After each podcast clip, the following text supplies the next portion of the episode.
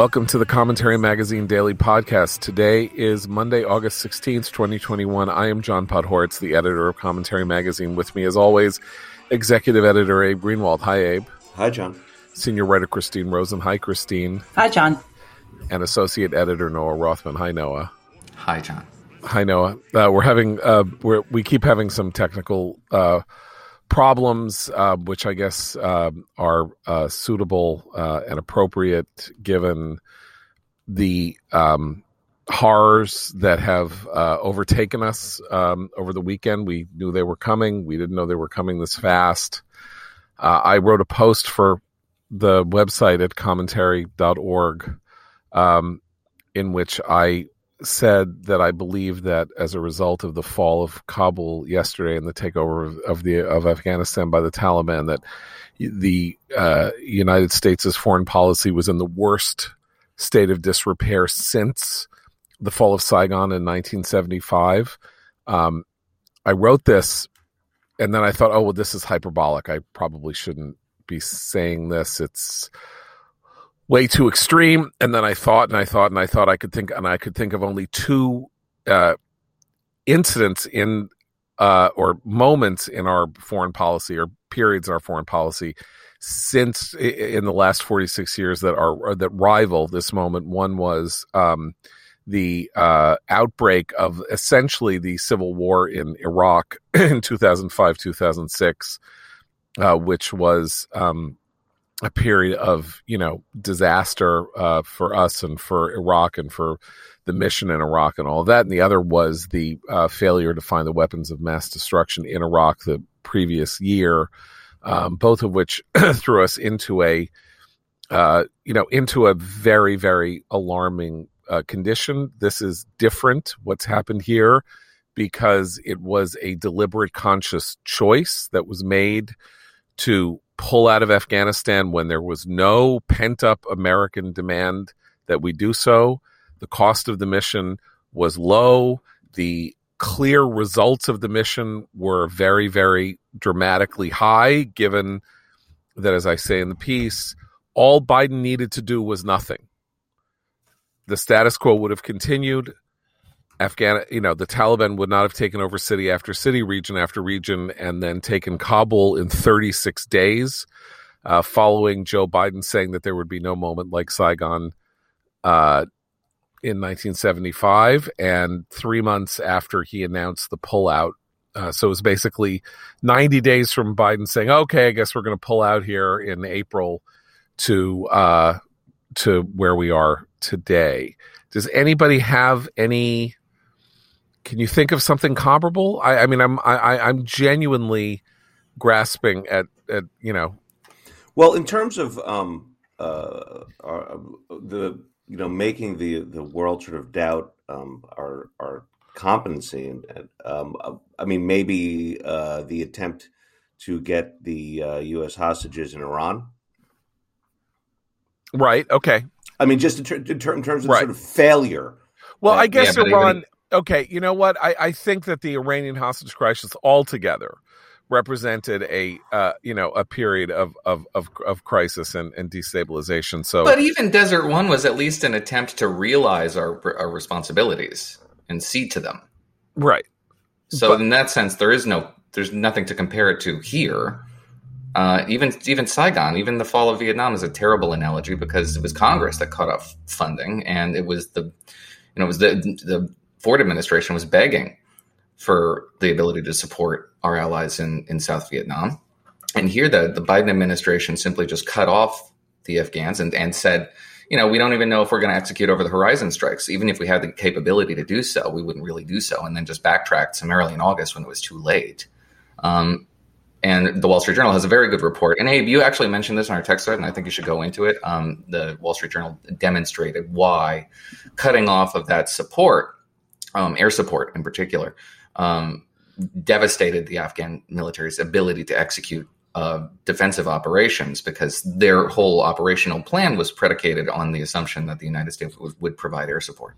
And absent that, they couldn't execute any operations whatsoever. And Abe had mentioned in our text thread that there's sort of this retroactive effort in the minds of people who executed this absolute debacle to try to justify collapse um, by citing the collapse. The collapse is, you know, it's it's a justification for our own bug out because, and even Joe Biden has said this because we couldn't possibly, you know, defend the country that can't defend itself. As the, and and he said this in a statement on Saturday, which is really obnoxious, saying that listen, it's you know, it, it wouldn't make a difference if you're there for another year, another five years.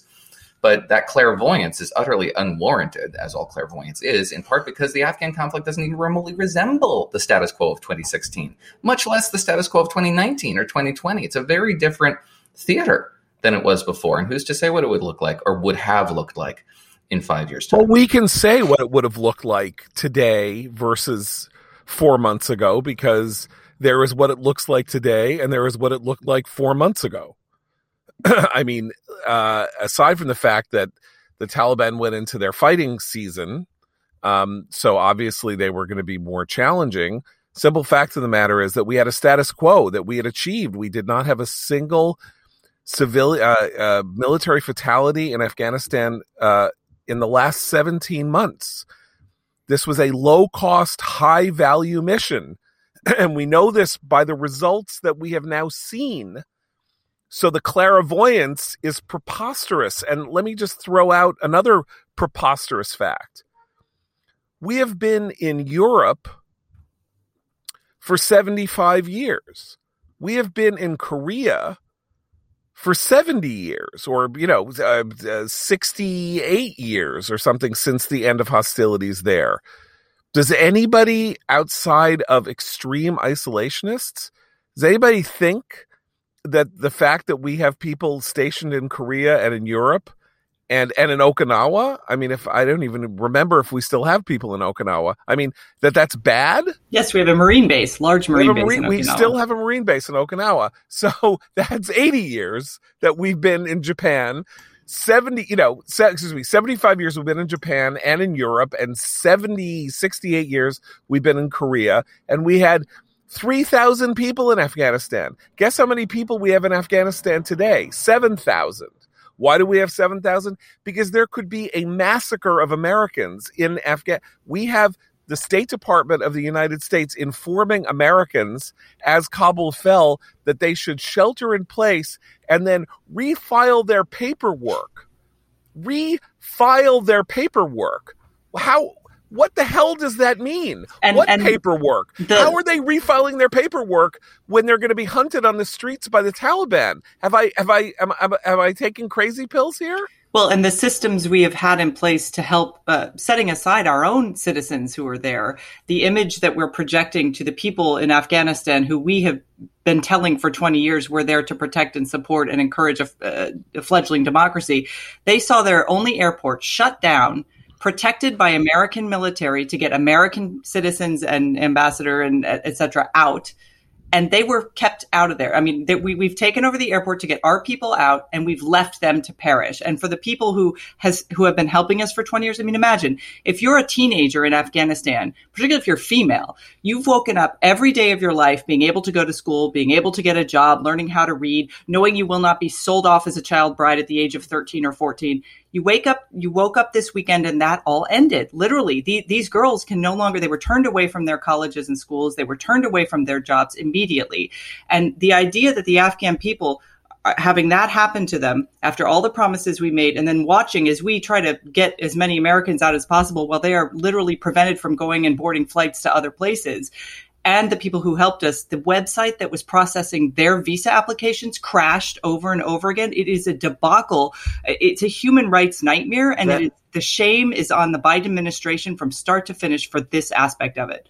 And and that aspect of it um, makes things worse than they were had we never gone in at all, right? Because uh, it is it is uh, the, the then status quo with, with, with the Taliban with its you know repulsive rule in the country. Now with the added um, problem of the American betrayal of of of the Afghan people, and uh, they're they're being uh, uh, put in that situation once again. Some of some of whom, you know, if if they were if they were born there within the last twenty years, they never even knew uh, Taliban rule, and and and now they will part of the sickening dishonesty of the discussion around this that I've noticed this weekend that's driving me crazy is this idea of people who are being critical of what's happening, but don't want to seem hyperbolic or don't want and and there, there there's this line that's getting me. Um, well, we all knew that th- this wasn't sustainable. That that we couldn't keep uh, our presence there, our military presence there. Uh, we knew this had to end, um, but but this is this is not uh, the way to do it. Why wasn't this sustainable? This was completely sustainable. It was unbelievably effective. We we were doing something that only the U.S. I said this on Twitter that only the U.S. could do, which was uh, keep the monsters at bay. Uh, and and and it, it's it's a that's a pretty terrific use of the American military, and we we had been doing it as John says at at relatively low cost. There hasn't been any there haven't been any combat U.S. combat deaths in over a year in Afghanistan. Um, yeah, it's a, a, trillion dollars were spent over 20 years. We now spend, uh, uh, you know, uh, we talk about spending th- three trillion dollars uh, over the course of a weekend, or uh, you know, at least okaying it. Um, yes, this was sustainable. What's coming won't be sustainable. That's for sure. Right, and we should talk about what's coming because let's let let's pull back from the I, I, don't even want to talk about what's coming in Afghanistan because we'll see what's coming. We, uh, you know, uh, nothing good is coming at a, at a minimum, and something ghastly, horrible, dystopian, nightmarish could be coming faster than we even imagine. But let's pull back and look at the region. Okay, um, the most dramatic thing you got to ask yourself if we have a president who has now revealed to the world uh, that he is perfectly happy to allow a country under the sort of American ambit to fall um, for whatever reason. Um, what about Taiwan? What about China's ambitions toward Taiwan? China's a cautious country. It's cautious. It's not, you know, it's deliberate. It has a long term deliberate strategy, but things change, circumstances alter. Is Joe Biden, who could not stomach uh, keeping 3,000 guys in Afghanistan, also because he wanted to look like a peacemaker, what is he going to do if the Chinese start moving on Taiwan? Look, this was always, this has been, always long been um, a question about Taiwan's safety and, you know, position vis a vis the mainland uh, for any president. Like, how much are we willing to commit to make sure that Taiwan doesn't fall under the under the uh, Beijing jackboot? But now, if you're China and you're doing a cost benefit analysis and you think, well, I've got maybe I got three years with this guy, why wouldn't you move if yeah, you I, really want to? So I'm actually writing this piece up for the website right now, and it's not hardly. I wouldn't describe China anymore as a particularly cautious country. They demonstrated their willingness to court international condemnation and abrog- abrogate treaties with the West by subduing Hong Kong very aggressively.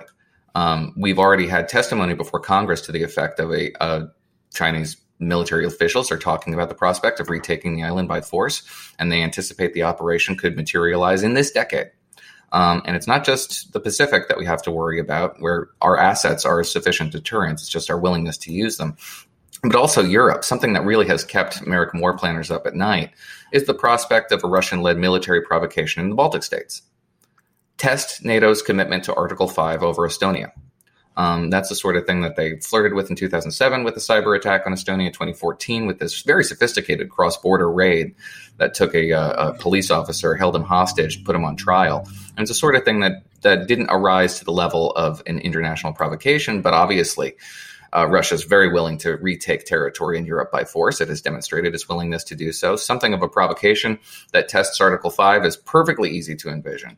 And America's allies are, in Europe in particular, are already very frustrated on record, according to this piece in the Washington Post by Liz Sly, um, with American fecklessness and our capacity to abandon allies without even perceptible duress. It's just caprice. So, why would you predicate your long term security assumptions on American resolve? It's not there. Right. Well, you, you can't. And then, of course, there is the possibility that you will have multiple simultaneous tests of America's failure of resolve. Uh, that's what we can't control. We can't control how we appear inside the capitals of countries hostile to our international position and how they read this. Now, they could read it by saying, you know, we've made mistakes before about testing American resolve even after American fecklessness and have lived to rue the day. Maybe we better wait and make sure that Biden isn't the doddering old fool that he looks like right now. Or they can say, strike while the iron is hot. And you know what? If China moves on Taiwan, maybe we move on the Baltics at the same time. Like create a two front circumstance in which there are. This is what Richard Nixon faced, by the way, in the late 60s when we got bogged down in Vietnam. If you read Henry Kissinger's first volume of White House years, you cannot believe the number of provocations, threats, and international crises that they faced in the White House as they came into office.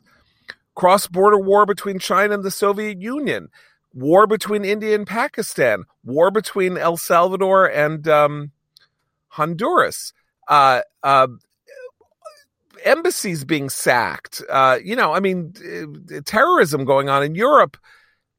Uh, all kinds of things. That, that was like every hour on the hour, there was something going on because America was viewed and perceived to have been bogged down in Vietnam and, and in a condition of torment and decay and decline. And that is what we're facing here. But, but also, you know, in, insofar as there was a, a, strategy over the last 20, 72 hours or so from this White House, it seemed to me that the only objective they sought to secure was to avoid Americans seeing this. They didn't want them to see a re a, a recapitulation, a re another uh, uh, Saigon, uh, you know, evacuation from the embassy. They didn't want to see people, you know, throwing children over the gates in order to save their lives. They didn't want to see mass, you know, mass evacuations and people going to the borders and trying to get out as fast as they could. They didn't want Americans to see that, but they didn't do that. The images are everywhere. We have images of these of the tarmac at the at the airport uh, you know, of human tide overwhelming these planes. We have images of people clinging to the side of airplanes as they take off, fl- falling from 3,000 American feet. Air Force, yeah, American Air American Force, Air Force planes falling jets, from 3,000 yes. feet to their deaths as they try to get out of this country. Those are images that Americans will see. And Americans are, won't be able to stomach these I don't are think worse. This is something they'll accept as just ah well, it was, and, we were there for a long time. It's really and, not fair. And I just want to add to that because I'm I'm actually I was talking to my kids about this this morning and trying to describe for them what it must be like for the that we actually had an old friend who who who's back in Afghanistan who went to kindergarten with one of my sons. They were good friends. We were talking about what his life is now going to look like. He's been raised, you know, with free with some measure of freedom, and now how that changes. And I became so enraged. They actually like, you need to calm down, mom. But the idea that that the kinds of milk toast pandering ridiculously you know obnoxious statement of Nancy Pelosi on this matter over the weekend that actually enraged me more than anything. She had that she had the uh, unmitigated gall to claim oh we're concerned about reports regarding the Taliban's brutal treatment of Afghans especially women and girls we have to protect them from inhumane treatment and strive to assist them recognize their voices are important and respect their culture it's the kind of ridiculous sort of you know thing you say at a at an Aspen Ideas Festival. It is it has no place in the continuing deteriorating situation in that country, and I find that appalling, just absolutely appalling. Okay, and now I got it off my chest. I'm in sorry. The same, in the same thread, she made some appeal to the Afghan government. What Afghan government? It was the Afghan government is now. We've seen the picture. Yeah. The Afghan government is those six guys sitting at the desk in the palace in Kabul. That's the Afghan government. The Taliban are the Afghan government. But, but that's who she's talking to. Right. That's who the administration is talking to. The administration right. is reportedly referring to the Afghan government as the successor government, which is a Taliban run entity. They've been beseeching them, begging them for assurances on our embassy, which we summarily abandoned. They've been begging them, offering them financial assistance to let us evacuate, please, so we don't have you know violence on our hands. Begging the Taliban. That's who we're dealing okay. with, and they're but, dealing with them quite directly okay, we have the other images that we don't want to see, and then we I, I mentioned this, and we have to do a spot, but um, is uh, um, Jen Psaki, the White House press secretary, uh, who has left a "I'm sorry, I'm on vacation" response on her email. Uh, Biden and Biden's sitting, called the lid today too. Yeah, no press. Biden's sitting in hiding in the Catoctin Mountains, uh, where where Camp David is, sitting in a sit room all by himself, uh, with that insane release of that picture of him sitting alone in a room at Camp David on a on a video conference. Revealing a, the Doha station. Yeah, what, a, what a, Doha station. What a great so idea the adults are to release that picture. He's sitting alone in the middle of a gigantic foreign policy crisis.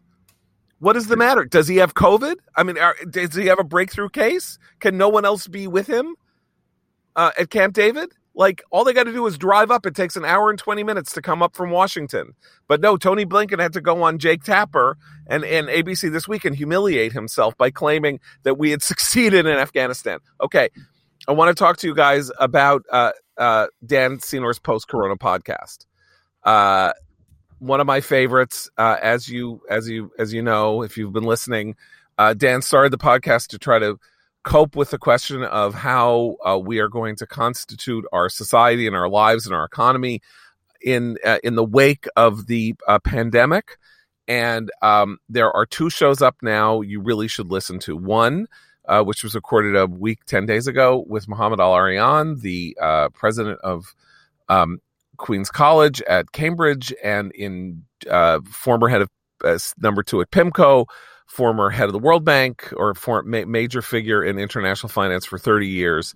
And um, it is a clarion call about the threat of inflation. And we keep getting more and more details every day to suggest that this clarion call that he makes here um, uh, is is correct and maybe understated. Uh, that's the other, you know, like hidden disaster be- facing the Biden presidency is the fecklessness with which he has addressed uh, the inflationary spiral that has that has gripped us. The second, interestingly, given what we've been talking about, is with Matthew Pottinger, former deputy national security advisor uh, under Trump, um, and their conversation is about China, the threats from China, China's uh, willingness, as as Noah says, sort of test or abrogate, you know, sort of the uh, sort of international standards, international practices um, in business and in and in foreign policy.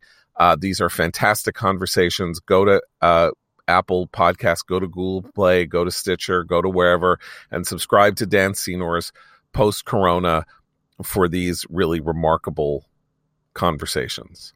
Um, I want to read a couple. Oh, Abe, go ahead. Well, I, I just wanted to pick up um, on the something that uh, Noah you said about uh, the the effort to get Americans not to see what's going on, and John t- and talking about that the image that was released of Biden uh, at Camp David.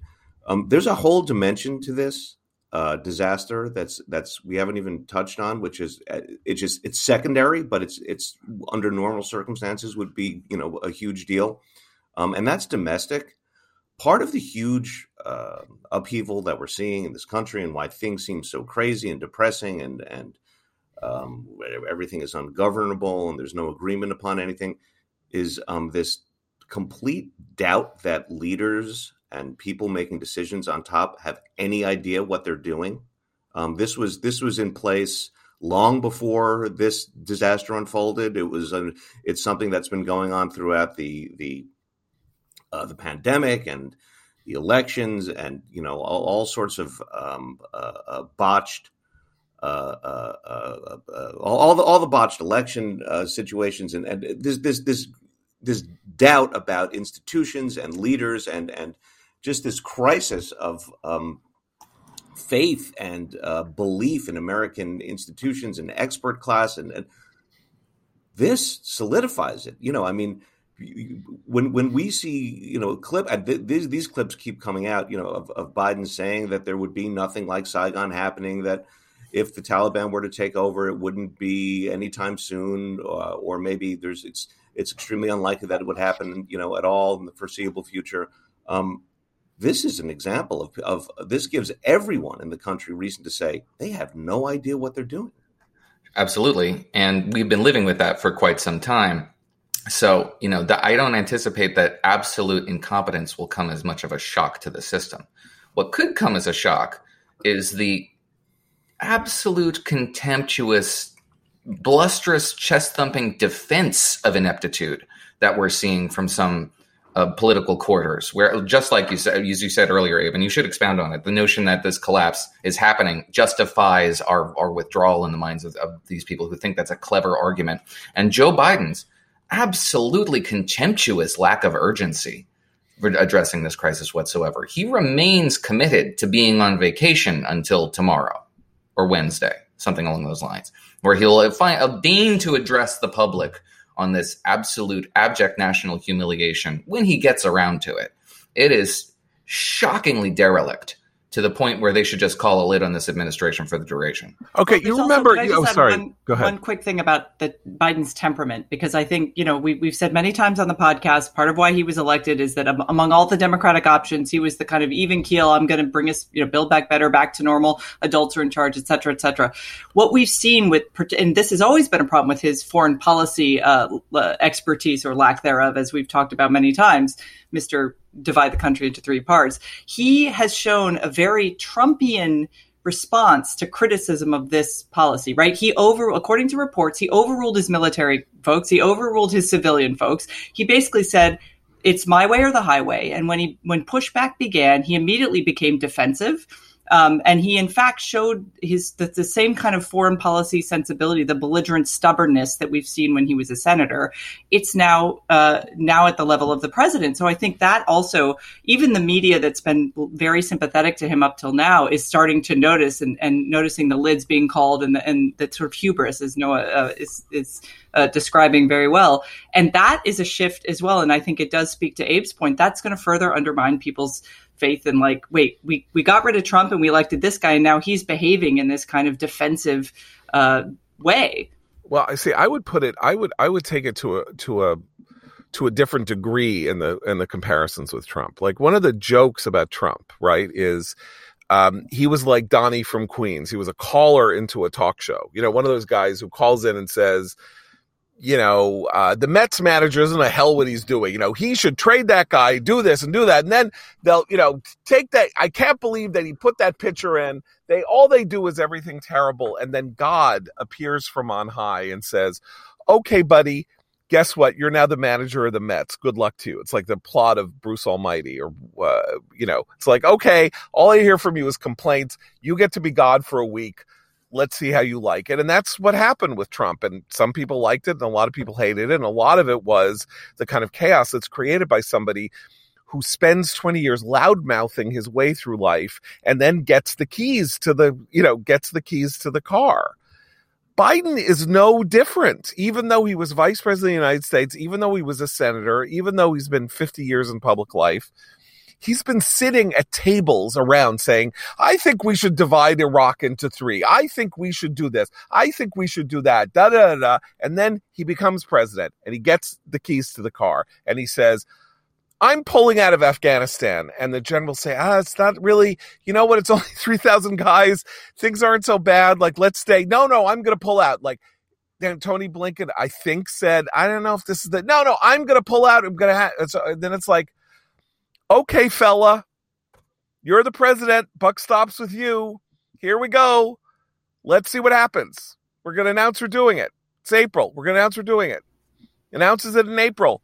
By July, it's clear that the talent that the government is going to fall right? That's the whole point of that press conference that he gave on July 7th or July 8th, where he said, This is not going to be Saigon. My people tell me it's not going to be Saigon, all of that. The reason that he was answering the question is that people were asking it because the Taliban was on the march and because we were not providing air support and because there was no counterforce against it, and because logic dictated that once we said we were leaving, no Afghan soldier worth his salt was going to be, as John Kerry might have put it, the last man to die for a mistake.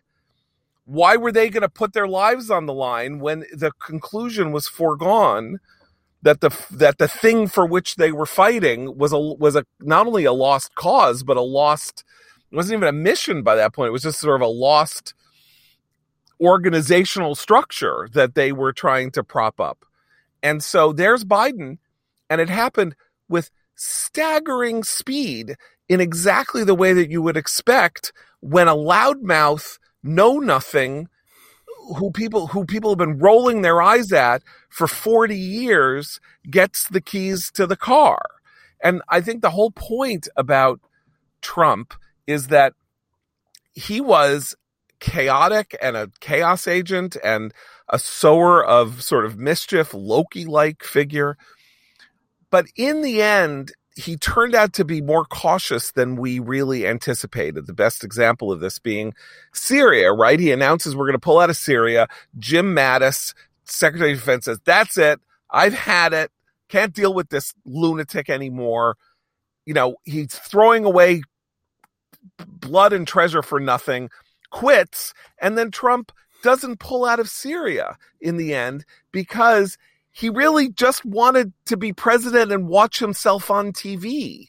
He didn't want to be the father of a collapse in Syria because he wasn't a serious, he wasn't willing to sort of, you know, sort of deal with the ramifications of making that hard and fast choice.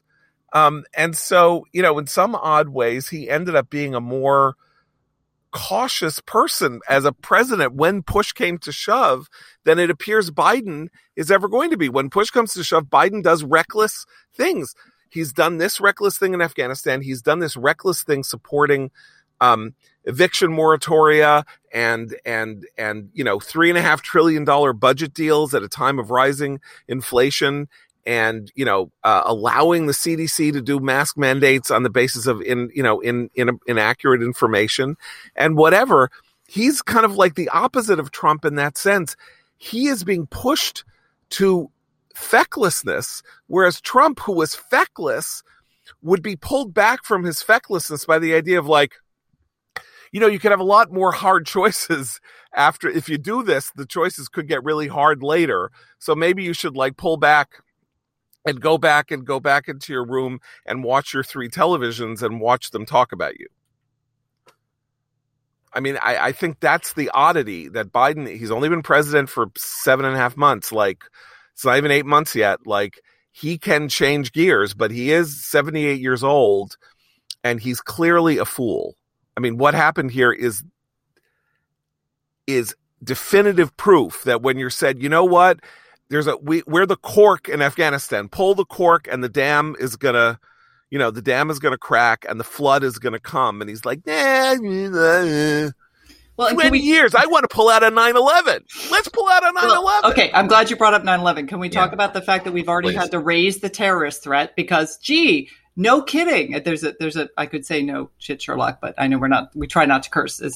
But really, like suddenly the the, the military that our our our anti terrorist folks are like, yeah. So now Al Qaeda is going to be moving much more quickly because of what's happening. No kidding. That's exactly what everyone again predicted would happen. So now it's not you know in the in the near term, in the short term, he can say to the American public, I got us out it was messy. It was terrible. That's Trump's fault because he rushed the timeline. He can blame Trump as he's been doing. People will listen in the near term. In the long term, if the American people feel again a terrorist threat is is imminent or likely on domestic soil, that's going to change how they go back and look at what he did and how he did it. And this, I think, that's a really resonant point because um, Joe Biden initially hoped for some sort sort of poetic moment, right, with the the removal of American troops on the 20th anniversary of September 11th. that would have gone full circle. And he did get something very similar in the form of Afghans falling from thousands of feet. We are watching bodies tumble again 20 years later. That is it, a, as a result of our a, Look, do Americans accept tragically that? gruesome and it's horrific parallel. Do Americans love the this? Do Americans man. accept it? Are American is the American people that I know that you know going to look at these images and say, well, it was just too long. It's really unfair. That's not the American public that I'm familiar with. And if it is, we should just turn the lights off. Right. Well, you know what? Um, this is so distressing that I hope you're sitting in a comfortable chair. And if you're not sitting in a comfortable chair, it's time to get yourself an X chair so that you can watch the collapse of America in comfort in your home at your workstation, uh, rather rather than in distress. Uh, because that newest innovation, ELEMAX temperature regulation, will take your seating comfort to a whole new level. Patent pending ELEMAX allows you to experience cooling heat and massage in your low back. If you're feeling a bit warm this summer, you can set your ELEMAX to cooling. If the air conditioning is too high, set ELEMAX to heating and you can warm up and soothe tired muscles. Turn on ELEMAX massage therapy and relax. That patented dynamic variable lumbar support was already best in class. Now with ELEMAX, your comfort is guaranteed. You won't believe the difference until you feel it for yourself. Imagine regulating your body temperature and getting massage therapy while you're working. X-Chair ELEMAX delivers cooling heat and massage technology directly to your core, regulating body temp, helping increase blood flow, muscle recovery, and energy.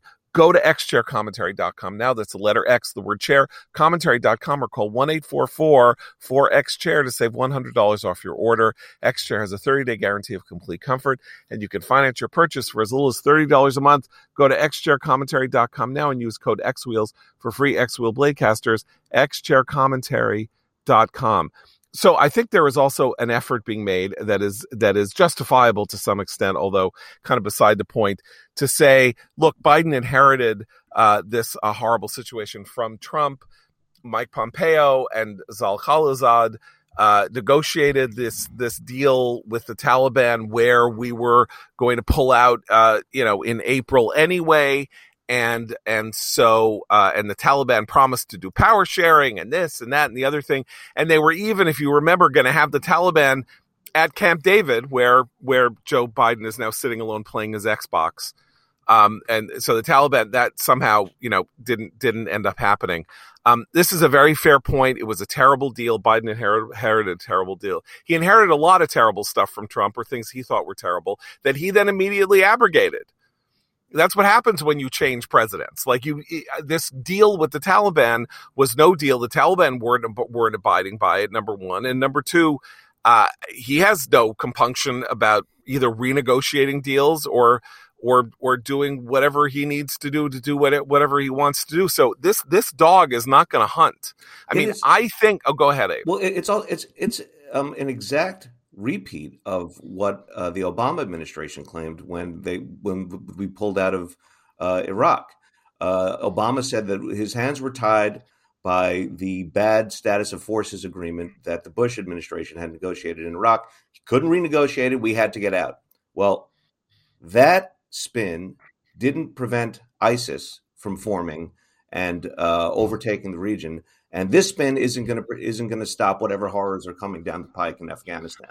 Right. Okay, but I do want to spend a couple of minutes talking about the repulsive rhetoric that is coming from the Trumpian right.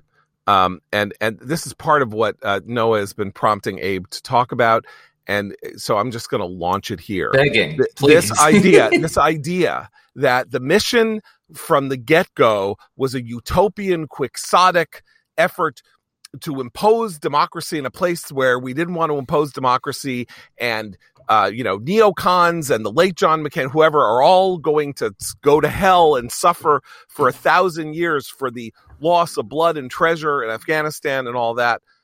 Uh, you're hearing this all over the place. You are hearing it from from former contributors to commentary, friends of ours. It's kind of like the cheap and easy way to say we should never have gone in there in the first place? Well, first of all, as Noah said in our, our text chain, there were maybe 14 people in the United States um, who didn't want to go into Afghanistan after September 11th. I think the vote in the Congress was 99 to nothing in the Senate and 420 to 1 in the House. Something like that about sort of authorizing uh, military action to, to, fight the war on terror. Uh, that's number one. Number two, um, uh, this is preposterous because we didn't go into Afghanistan for the purpose of quixotically creating a democracy. What happened was we went in, we knocked off the Taliban, and we were there. And then the question is, what do you do now? How do you help? How do you, you know, we, we went in, they had a, they had a horrible, monstrous form of government. Then they had nothing. What do you do now? All things being equal, wouldn't you try to set up and help try to set, set them up with some kind of representative system of government. And guess what? We did. And guess what? It was corrupt and bumbling and it didn't work well. And there was a lot of corruption and there was uh, and all of that and for 20 years afghanistan was in a wildly better place than it was in the in the in the six or seven years before it and you know women were educated uh, people went back to school uh, religious sites were you know people weren't being tortured for their religion or being killed for being gay or whatever you want to call it. And this notion that we it was all a failure i mean this is honestly the repugnant place that people want to go to simply to kind of score weird points against George W. Bush and against Obama. What I don't even know who and they're scoring are, points against. No, it's just nationalistic populist claptrap. And there are plenty of people who are nationalistic citing... nationalism would have you say that what we did there was a good thing and not a bad what? thing. You're right because I'm being horror. I'm being far too charitable because the avatar that they're they're uh, leaning into right now is Pat Buchanan, um, who has echoed sentiments that you will find in every history book about the ill disposition culturally of the Afghans to just democratic institutions. They're just, we're just a little bit better. I'm going to leave it at that.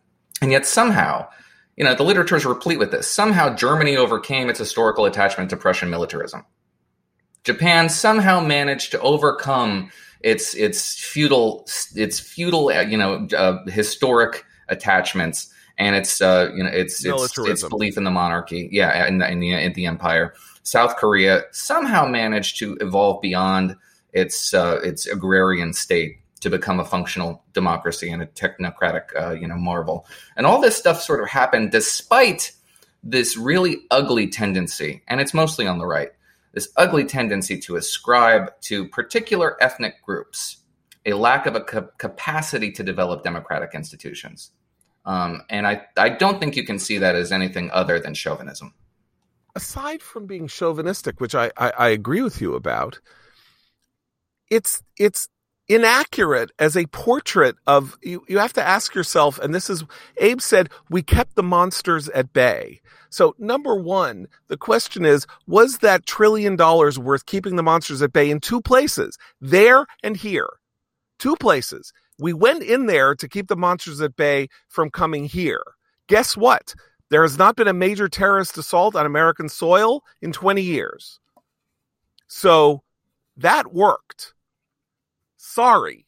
I, I'm not going to listen to this nonsense. That worked. What, by the way, the while there were while there were attacks on major cities in uh, elsewhere. Yeah, in Madrid, yeah. in London. Um, I mean, those are the two that I can think of right off the top of my head. Right, uh, both train attacks hundreds of people killed on 7707 in London, right? Uh, uh, ricin in the, uh, whatever. Anyway, um, so we kept them at bay here and we kept them at bay there. Um, that's a noble thing we did. And when I read that what we did in Afghanistan was imperialism, it drives me insane because it wasn't imperialistic. I don't, imperialists go to places, strip mine them of their resources, profit from being there, profit from it. That's why you go there as an economic investment and to get resources and things that you can't have at home. That's what imperialism was for. We went there and we gave them stuff. And maybe we did it in a bad way. Maybe we didn't handle it in the in the right way. Maybe we didn't do things in the best way. But I mean, again, it's like the old Jewish joke: "How's your wife compared to what?" Compared to what? What condition would Afghanistan have been had we not gone in there? What condition would we be in? How many terrorist attacks would we have been facing as a result of, of a failure to respond to 9 11? In any case, we were going to respond to 9 11, and we did respond to 9 11. And the horror that faces us now is that we're going to have to respond to another 9 11 as a result of this. We may. And then, and then everything that happened, it's going to be the great return because we are not that country. We are not Pat Buchanan's country, and we are not the country of Mollie Hemingway. We are not the country that doesn't defend itself against assaults and try to do good at the same time. And again, maybe we're blundering and maybe we do it sloppily and maybe we should be ashamed of ourselves at how at how feckless we are when we do things. But you know, uh, history does not end here. The problem is that we have summoned a whirlwind upon ourselves and we're not, we don't know what the consequences of that whirlwind are going to be. And the economic consequences, of Biden policies are the subject of David Bahnsen's two newsletters that I want to talk to you about right now from the Bahnsen Group, that $3 billion uh, under management, financial management and services company, uh, Coastal. And David produces two newsletters. You've heard me talk about it. You heard me talk about them. The DCToday.com daily and dividendcafe.com weekly. I just want to give you a taste of the DC Today uh, from last week. So you get the rundown on market action, where futures opened, where the market closed, uh, what was going on on S&P earnings. You get top news stories. You get public policy, David's quick summary of what is in the reconciliation bill and where he thinks it's going. You get jobless claims news. You get COVID news. You get news on the Fed. You get news on oil and energy, all in about 1,500 well chosen, incredibly interesting words. That's dctoday.com. You can sign up for that by going to dividendcafe.com and you can get his weekly macroeconomic analysis from the Bahnsen Group, the antidote to the intellectual spaghetti of the financial management and services industry. Um, let me read some stuff to you guys and have you respond to it, okay? Um, so, uh, let me find this. I'm sorry. I should have been, I should be in better, in better order here. Um, a top U.S. government official uh, told Mike Allen yesterday of Axios gave a gave me a window into Biden's thinking, which boils down to these three points: one, any other alternative would have been worse. Two, the collapse proves that if the U.S. stayed, it would have been Americans in a shooting war with the Taliban, with an unknown number of casualties and no end in sight. Three, Amer- American support bringing troops home. If people think our August withdrawal is too fast, what would a May withdrawal have looked like? The official said, referring to President Trump's deadline of May 1st. And if people think we should stay, whose kids are they sending to fight the Taliban when the Afghan army won't?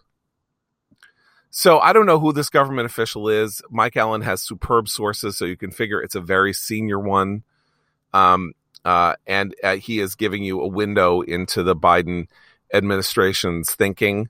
And if this is something that Biden reflects in words that he says, like, who's going to send an American boy to die when the Afghan army rolled up or something like that, I, I, I, please, somebody respond.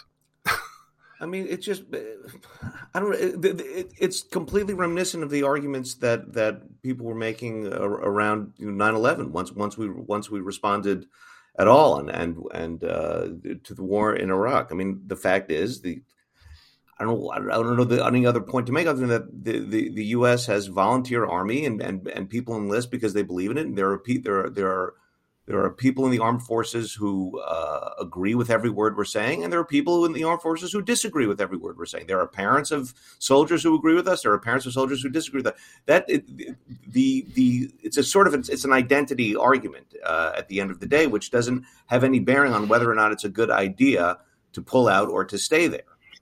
But okay, and the other, it, oh, yeah, go ahead. It just speaks a little.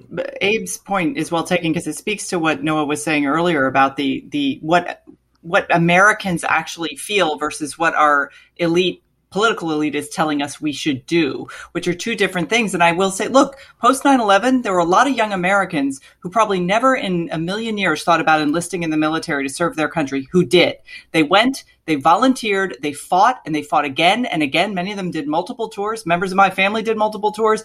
It is not a joke to say that even though the details of policy might not have been something that they absolutely agreed with, the idea of America and the idea of what America can do for the world is something they believed in. And that is what I see fracturing right now, both from uh, pressure from the left and the right. And that's really dangerous because the our allies, the rest of the world is watching us. It's not just watching what we're doing specifically right now in Afghanistan. It's watching how the American people react to that, how we accept or don't accept it, how our our president does or does not even feel bothered, as Noah said, to come out of hiding and give a statement. Obama's previous press secretary is even urging Biden to speak. I mean, it's so I do think that this broader idea is not something that we should take lightly at all if it starts to fracture, because if we have another uh, episode on on our own soil that requires defense and requires people to believe in that idea and be willing to sacrifice their lives for it, we're in very bad shape if that idea is gone. Right. Well, it's not just that, by the way. So we're talking about who wants an American to die when the Afghans won't stand up for it. Something like 200,000 Americans have served in Iraq. excuse me, in Afghanistan since 2001. 200,000 people. They did their country, you know, they they heroically went uh, to defend their country, its interest, and to do good in Afghanistan. What about them? What about their sacrifice? What about what they did? What about how they how they put themselves on the line for their country? What about what about throwing away their achievement that it was unnecessary to throw away because as I say in that blog post that I talked about, all Biden needed to do was nothing. He affirmatively made a choice that has made a hash and a travesty of the sacrifices of hundreds of thousands of Americans who did good over the last 20 years, who did noble things for this country and for Afghanistan. And what about them? What thought is being given to them and how they feel today? I mean, I noticed Jason Kander, who uh, a uh, combat veteran of Iraq and Afghanistan, who ran for Democratic uh, governor of um, senator, governor, whatever of Missouri, saying, uh, and he's a guy who's grappled with depression and stuff, saying, "I'm feeling pretty lousy today. I feel really bad today, if anybody is feeling bad, please reach out to me. I said this on Twitter because I, I understand how you're feeling. This is like taking people's lives and throwing them in the garbage can. People's sacrifices, people, the noble efforts of people, and the political consequences of this. Again, I mean, it's not like the same number of people who were in Vietnam, but when it was viewed that the elites of the United States had betrayed the had betrayed the very virtues uh, of the of the people who were who were compelled under those circumstances because of the draft to fight in Vietnam. The political consequences of that had 20 years of effect on our political system, where people no longer trusted the Democratic Party to represent their interest in foreign policy or America's interests abroad. Now, we have a bipartisan problem here because we have the isolationist uh, right and the sort of anti-American left, kind of in weird analogous parallel. I'm going to read one quick tweet from Rashida Tlaib. Uh, the, this is what this is the horrible consequences of endless war and the failed U.S. policy going back to the 1980s when we backed the Taliban against the Soviets. The Taliban didn't exist in the 1980s. There were no Taliban. We were supporters of the Mujahideen in Afghanistan. I, apparently, she's never read a book uh, or watched a movie or seen a TV show. And uh, was this the idea that we shouldn't have backed the anti-Soviet forces in Afghanistan? Is that because I believe that's what Rashida Tlaib believes, and it's one of the reasons that she is evil. She is an evil person. She's an ignorant, evil person, and uh, moments like this help reveal that kind of thing to everybody. And she is somebody who rose on the internet and became famous on the internet. And I want to talk to you about how to spare yourself from internet horrors with Aura, because the way you use the internet has changed dramatically over the last decade, but security tools have mostly stayed the same. Aura provides complete digital security to help protect your online accounts, finances, devices, and more all in one easy to use app. Aura provides digital security protection to save you from identity theft, financial fraud, malware, scam sites, so much more. Your online finances, your personal information, your tech, safe from online threats. With Aura, you'll get alerted to fraud and threats fast, like if your online accounts or passwords were leaked online, or if someone tries to open a bank account in your name. Aura is easy to set up. All plans come with a million dollars in identity theft insurance to help recover your stolen funds and experienced US based US based customer support that's got your back, or as a new type of security service that protects all of your online information and devices with one simple subscription with an easy online dashboard and alerts sent straight to your phone. Aura keeps you in control and guides you through solving any issues. And right now, Aura has a limited time offer for our listeners to get early access and three free months when you visit aura.com slash commentary. Go to aura.com slash commentary to get access before anyone else and three free months for a limited time. That's aura.com slash commentary. So we got to go. But very quickly, I want to ask you this, uh, like an exit question, like on the McLaughlin group. Exit question, very quickly. Uh, Joe Biden uh, may be facing the earliest presidential meltdown that we've ever seen on all these fronts. COVID worsening and not having a response or over responding to COVID not really worsening. This uh, inflation, uh, the reconciliation bill, the possible collapse of the infrastructure pa- package, whatever you want to slice. The border. Okay? So, border. Okay. So, uh, here's the question Does this profit Donald Trump?